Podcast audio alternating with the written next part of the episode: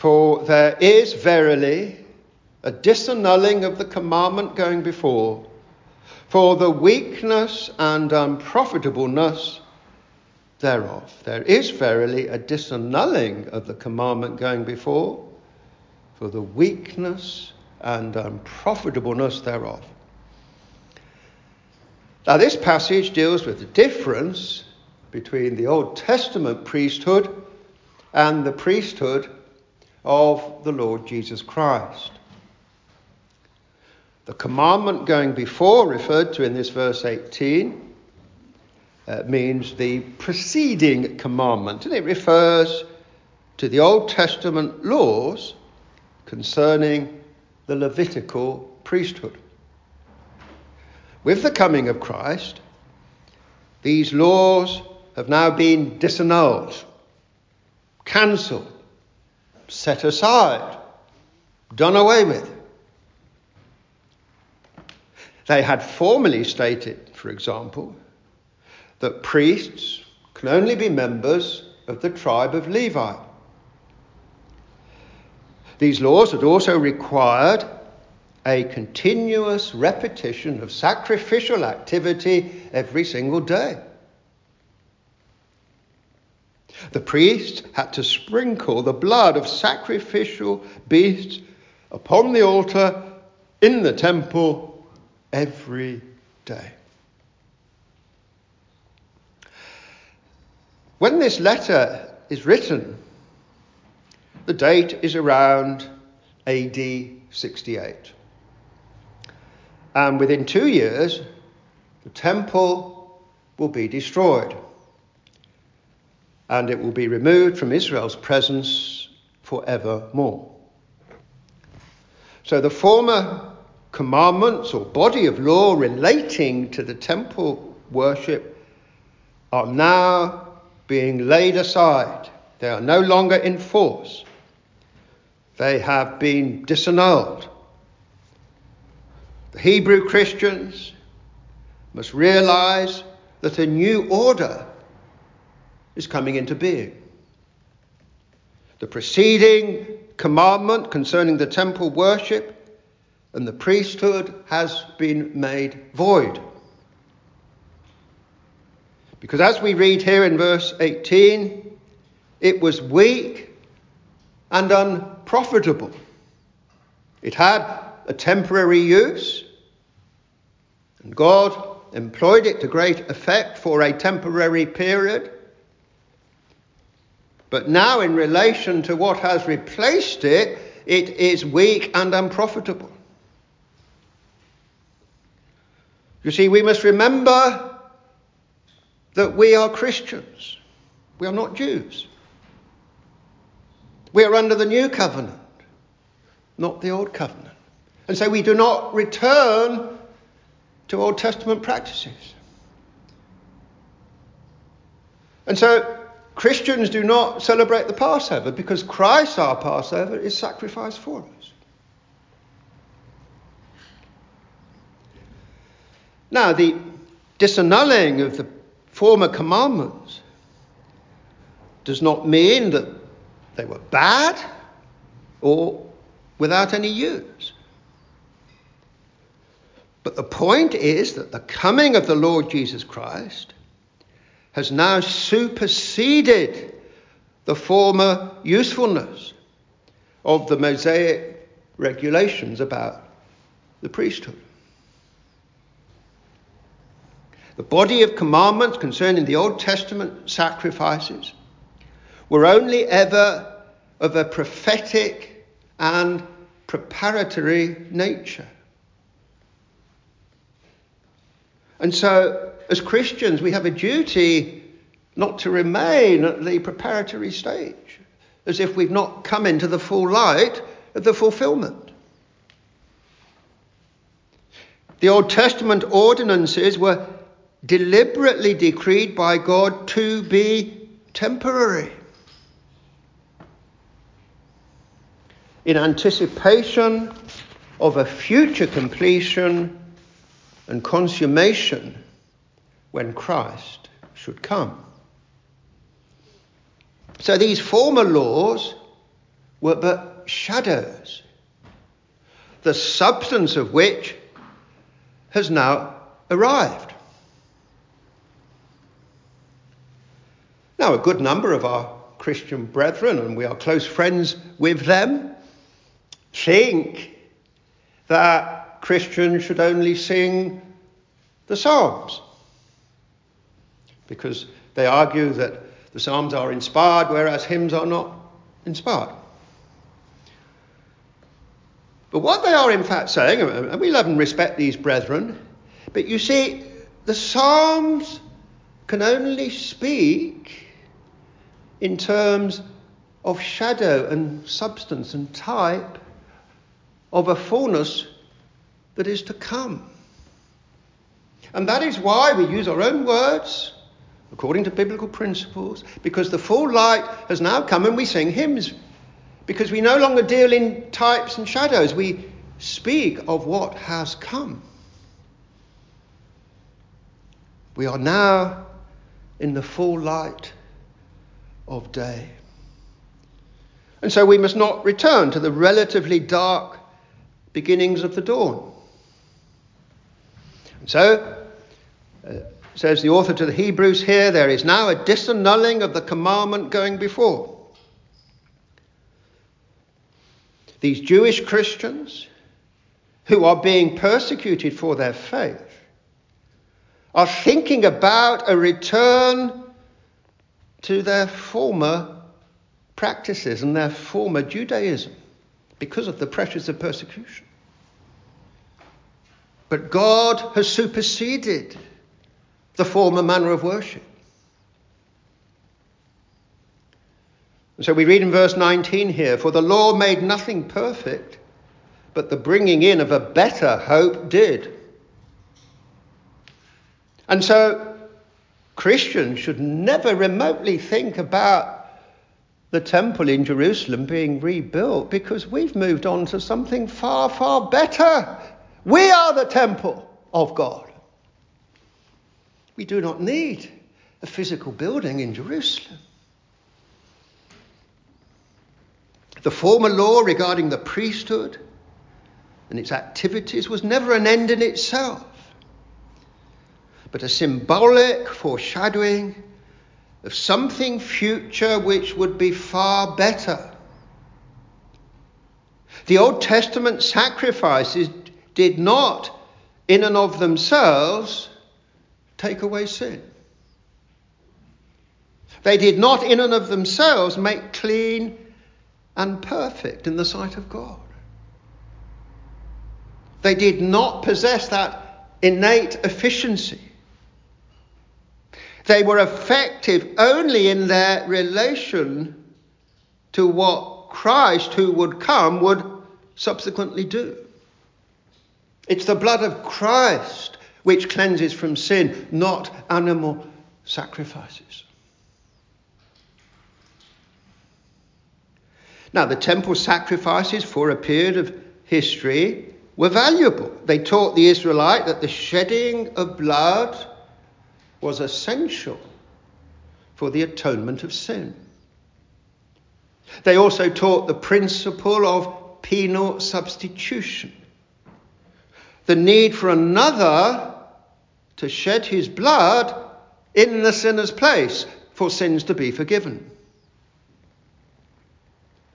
The former ordinances of the Old Testament merely looked forward to the ultimate ordinance, which was Christ's own death. The Lamb of God, the true Passover Lamb, shedding his blood to take away the sins of the world. Even in Old Testament times, it was Christ's shed blood, still in historical terms future, which saved men from their sins, rather than the Mosaic sacrifices themselves.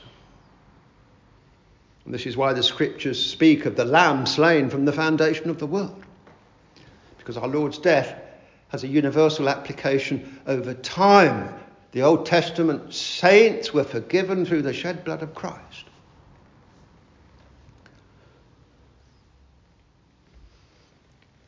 So we read in this verse 19 the Old Testament ordinances, the law, made nothing perfect.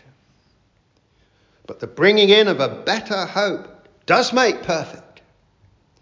The Lord Jesus Christ is the better hope.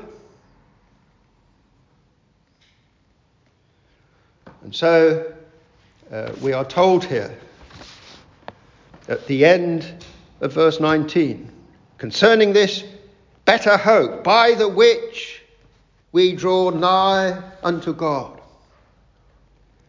By Christ, the better hope, the sinner draws nigh unto God, and there's no other way to draw near to God. No other way. Christ gives the sinner a hope which the former sacrifices on their own could never give. It is Christ who makes the sinner perfect, washing him thoroughly clean. A person today must rest in Jesus Christ and his shed blood for the forgiveness of sin. There is no other way. You see, this is what we so often try and explain to Muslims when we're witnessing in the high street. They say, oh, well, Allah will be merciful to me. But on what basis? There can only be forgiveness through the shedding of blood. And so, no one today should rest in any ritual performed by a human priest at a man made altar.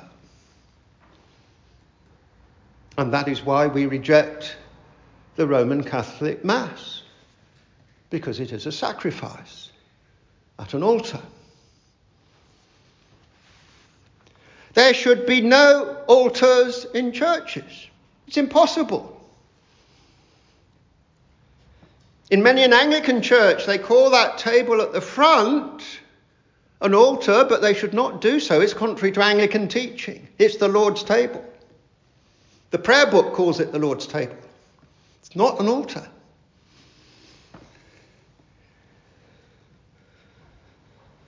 Calvary is our only altar. We do not need any man made altar. And we need no human priests to stand by altars. Of course, the Bible does teach the priesthood of all believers. In that sense, every Christian is a priest because we all have direct access to God through our great high priest. But a pastor, a minister, is not a priest. Make no mistake, that's completely wrong use of the word.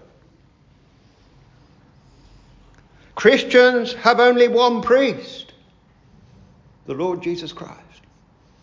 And so Christian ministers should not be called in their official capacity priests.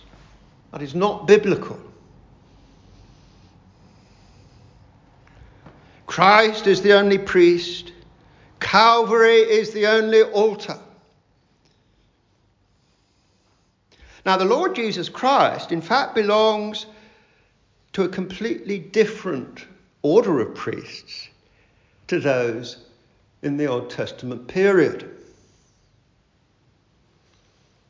Uh, he belongs to an order of priests called the Order of Melchizedek. And that is not of the tribe of Levi. And so Christ's priesthood is not the Old Testament priesthood, it's unique. Now we're told in verse 20 here, and inasmuch as not without an oath he was made priest, referring to our Lord. Not without an oath he was made priest.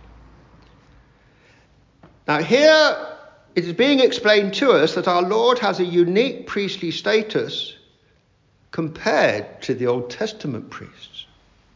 His priesthood is on a completely different level. The Old Testament priests were appointed by means of the ceremonial law which God gave to Moses. A law which, by its very nature, was not permanent. Now, this law stated that only the sons of Aaron, of the tribe of Levi, could hold the priestly office. Now, the Lord Jesus Christ was appointed priest by his heavenly Father, not by that law but rather by the oath of God the Father himself, by the Father's solemn word and decree. And this was an appointment to priesthood outside of the tribe of Levi and apart from the sons of Aaron. The Lord Jesus Christ is of the tribe of Judah. And God's oath concerning our Lord's priesthood is permanent and irrevocable.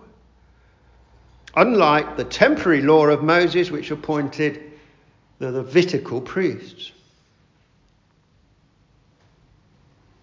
And so we read uh, in verse 21 here of the Old Testament priests. For those priests were made without an oath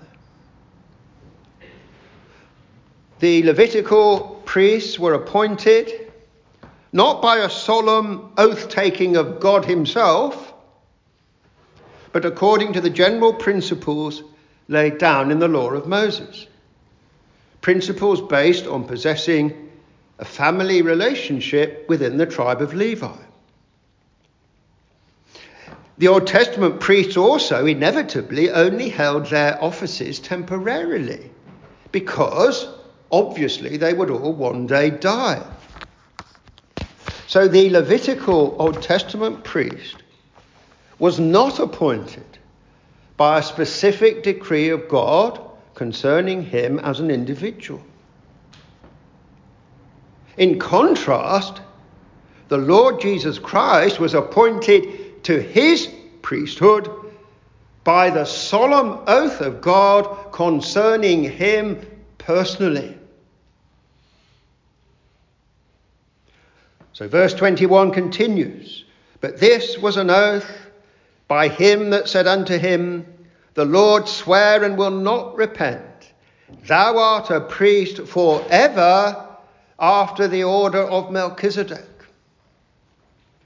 Thou art a priest forever after the order of Melchizedek, not after the order of Levi, not after the order of the sons of Aaron. So our Lord's priesthood is based on the Father's oath that he would not be a temporary priest according to the Levitical order, but an eternal priest according to the order of Melchizedek. Who is Melchizedek? He was the priest of whom we read in Genesis chapter 14, who on one occasion blessed Abraham and received tithes from Abraham. Now we read here in verse 21 that God will not repent concerning his oath, appointing Christ as high priest. He will not rescind this decree. the Lord Jesus Christ alone is the true priest for sinful men for all time. He is the unique mediator between God and man. He alone is the true Melchizedek, the one who alone embodies what Melchizedek in Abraham's time foreshadowed. so when we read of Melchizedek in Genesis 14, we have a prophecy of Christ. Christ is the true Melchizedek. The word Melchizedek means in Hebrew the King of righteousness. Now, that first Melchizedek was not only a priest of the one true God, but also a king. He was king of the Canaanite city of Salem. Now, generally, of course, the Canaanites were not believers in the one true God. But Melchizedek was, despite the majority around him. And God had uniquely appointed him as his priest by a solemn decree, long before Israel existed as a nation. And long before the law of Moses required that the priests had to belong to the tribe of Levi. Melchizedek then lived centuries before Aaron was even born. But he, in his royal priesthood, remember Melchizedek was a king as well, devoid of Levitical connections, he prefigures the priesthood of Christ. Now, Melchizedek, of whom we read in Genesis 14, did not pass on his priesthood to any offspring, and nor does the Lord Jesus Christ, because he holds the office of priest as long as this world shall last. He is priest forever. And that means that he is the only priest of whom sinful men can avail themselves today. Jesus Christ is the only path to God. He is the only mediator between man and God. No other prophet or priest of any other religion is able to fulfill this role. Nor can so called Christian priests, because there is no such office in the New Testament church of priest. The only priest still functioning in New Testament times is the one who now intercedes for men from his heavenly throne, the Lord Jesus Christ. The one who said, I am the way, the truth, and the life. No man cometh unto the Father but by me. And so Paul tells us in 1 Timothy 2 and verse 5 there is one God and one mediator between God and men, the man Christ Jesus.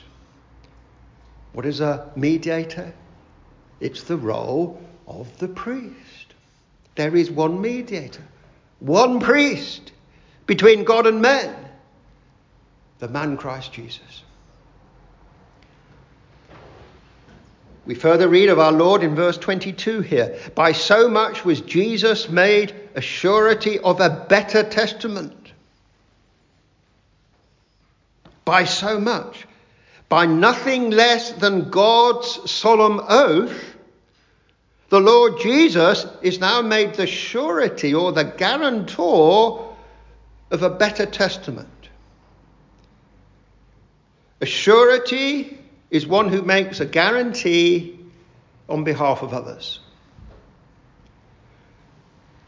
Christ guarantees in his role as priest that sinners will be forgiven and brought into God's presence through him.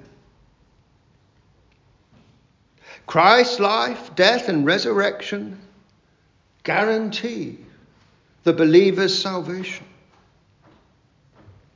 When a man dies, his testament, his will, conveys benefits to certain people on certain terms. Jesus has died. And he ensures that the terms of his will are met and that the benefits of it are conveyed. He is the surety, the one who guarantees his own last will and testament. And this testament is better than the Old Testament based on the law of Moses, which required the shedding of blood of sacrificial beasts. That system was operated by the priests of Levi. It was inferior because it was temporary. It was inferior because it was symbolic and not the ultimate reality. It was inferior because it was to be superseded by what it foreshadowed, namely the sacrificial death of the Lord Jesus Christ.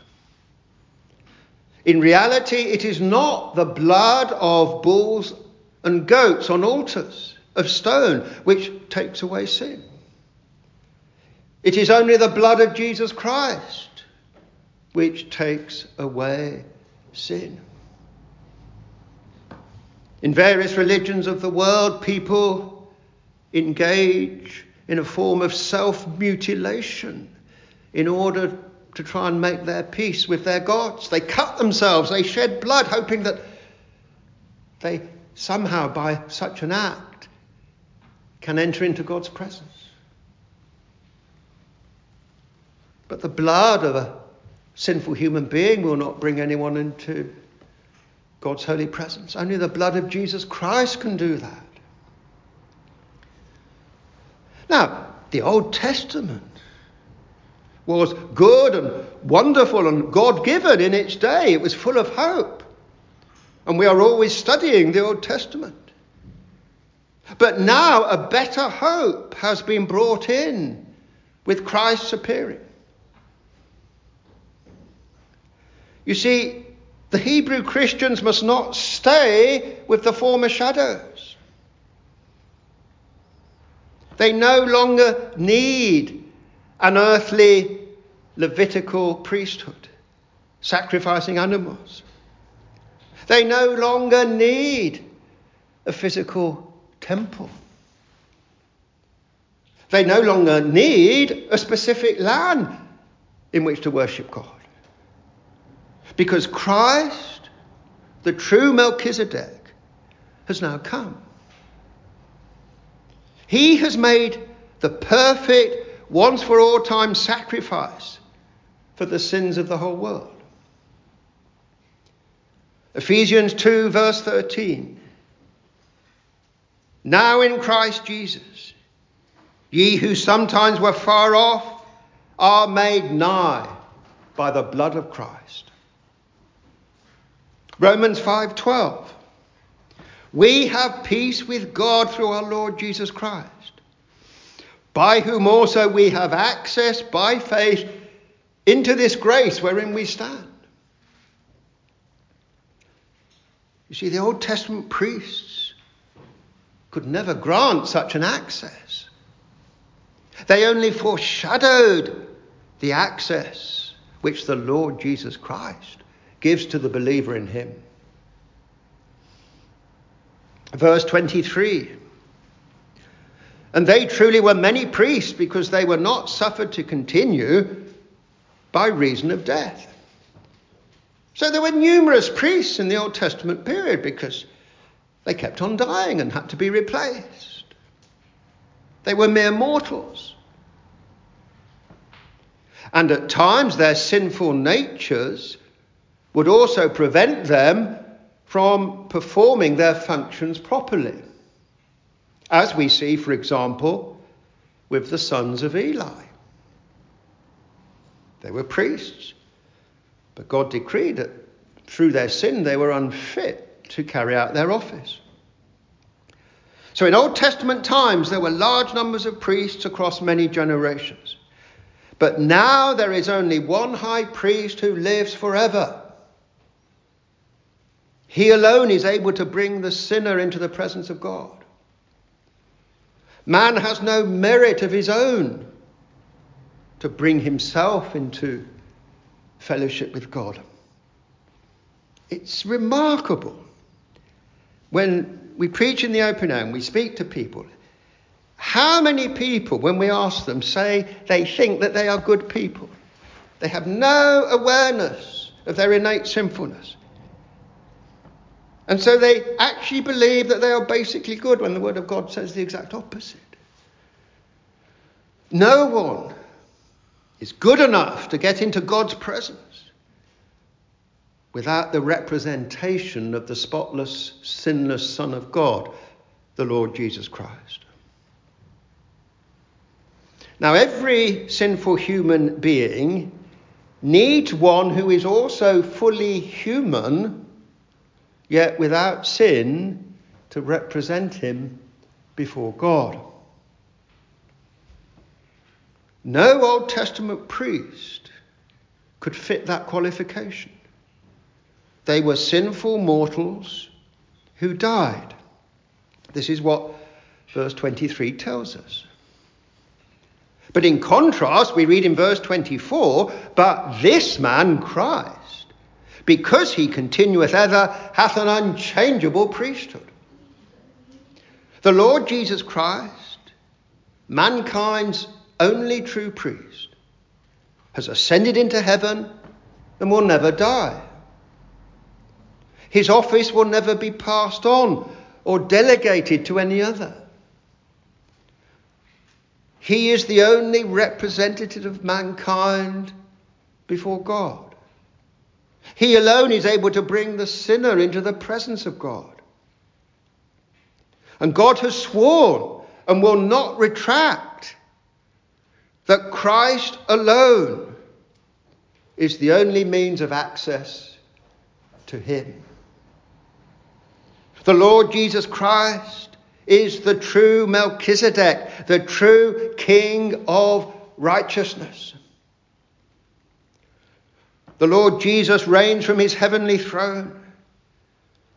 And through his perfect righteousness as a representative man, he is able to act as the high priest to all who turn from sin and trust in him. So we read in verse 25 here of our Lord. Wherefore, he is able also to save them to the uttermost that come unto God by him, seeing he ever liveth to make intercession for them. Salvation was obtained through the Old Testament priests only as it were by proxy, only by looking forwards to Christ.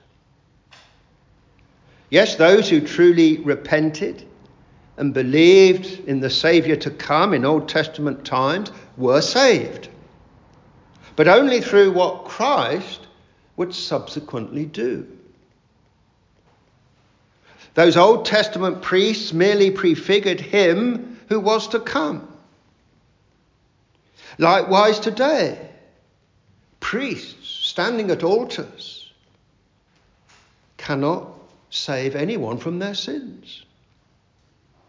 They, like the former Levitical priests, are sinners themselves and need to make atonement for their own sins, let alone the rest of the people. The Lord Jesus Christ, however, actually saves the sinner and is able to do so completely and perfectly Notice that expression in verse 25. He is able to save them to the uttermost.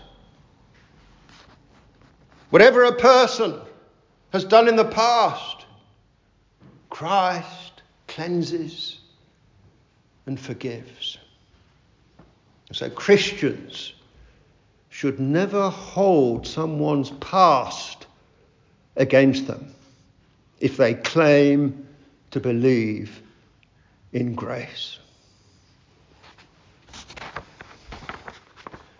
Isaiah 1, verse 18. Though your sins be as scarlet, they shall be as white as snow. Though they be red like crimson, they shall be as wool. The Lord Jesus Christ makes the sinner completely clean and acceptable to God as our high priest, he offers up the perfect sacrifice of himself. a spotless, sinless man, bearing the sins of other men on their behalf. Unlike earthly priests, Christ is without sin and Christ never dies. He is in heaven, interceding to the Father on behalf of those who come to him for mercy. No one else is fit enough to represent men before the Holy God but Jesus Christ. No other religion has a priest or prophet who ever lives and who is without sin.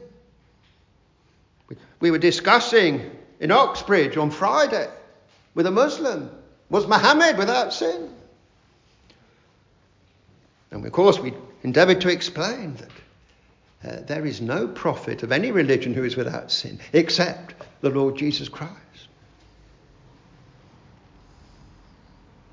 He, right now, is at the Father's right hand, making representations for sinners. He is in heaven at this very moment, applying to each repentant individual the benefits of his perfect life and sacrifice. And he is able to save them to the uttermost that come unto God by him. The gospel declares that there is a high priest able to represent every sinner, able to bring every sinner into God's holy presence. Not sinners who claim a certain respectability as well, but wretched sinners he brings into God's holy presence. Let us note that this verse 25 tells us that Christ only saves those who actually come to God through him. The salvation is not automatic.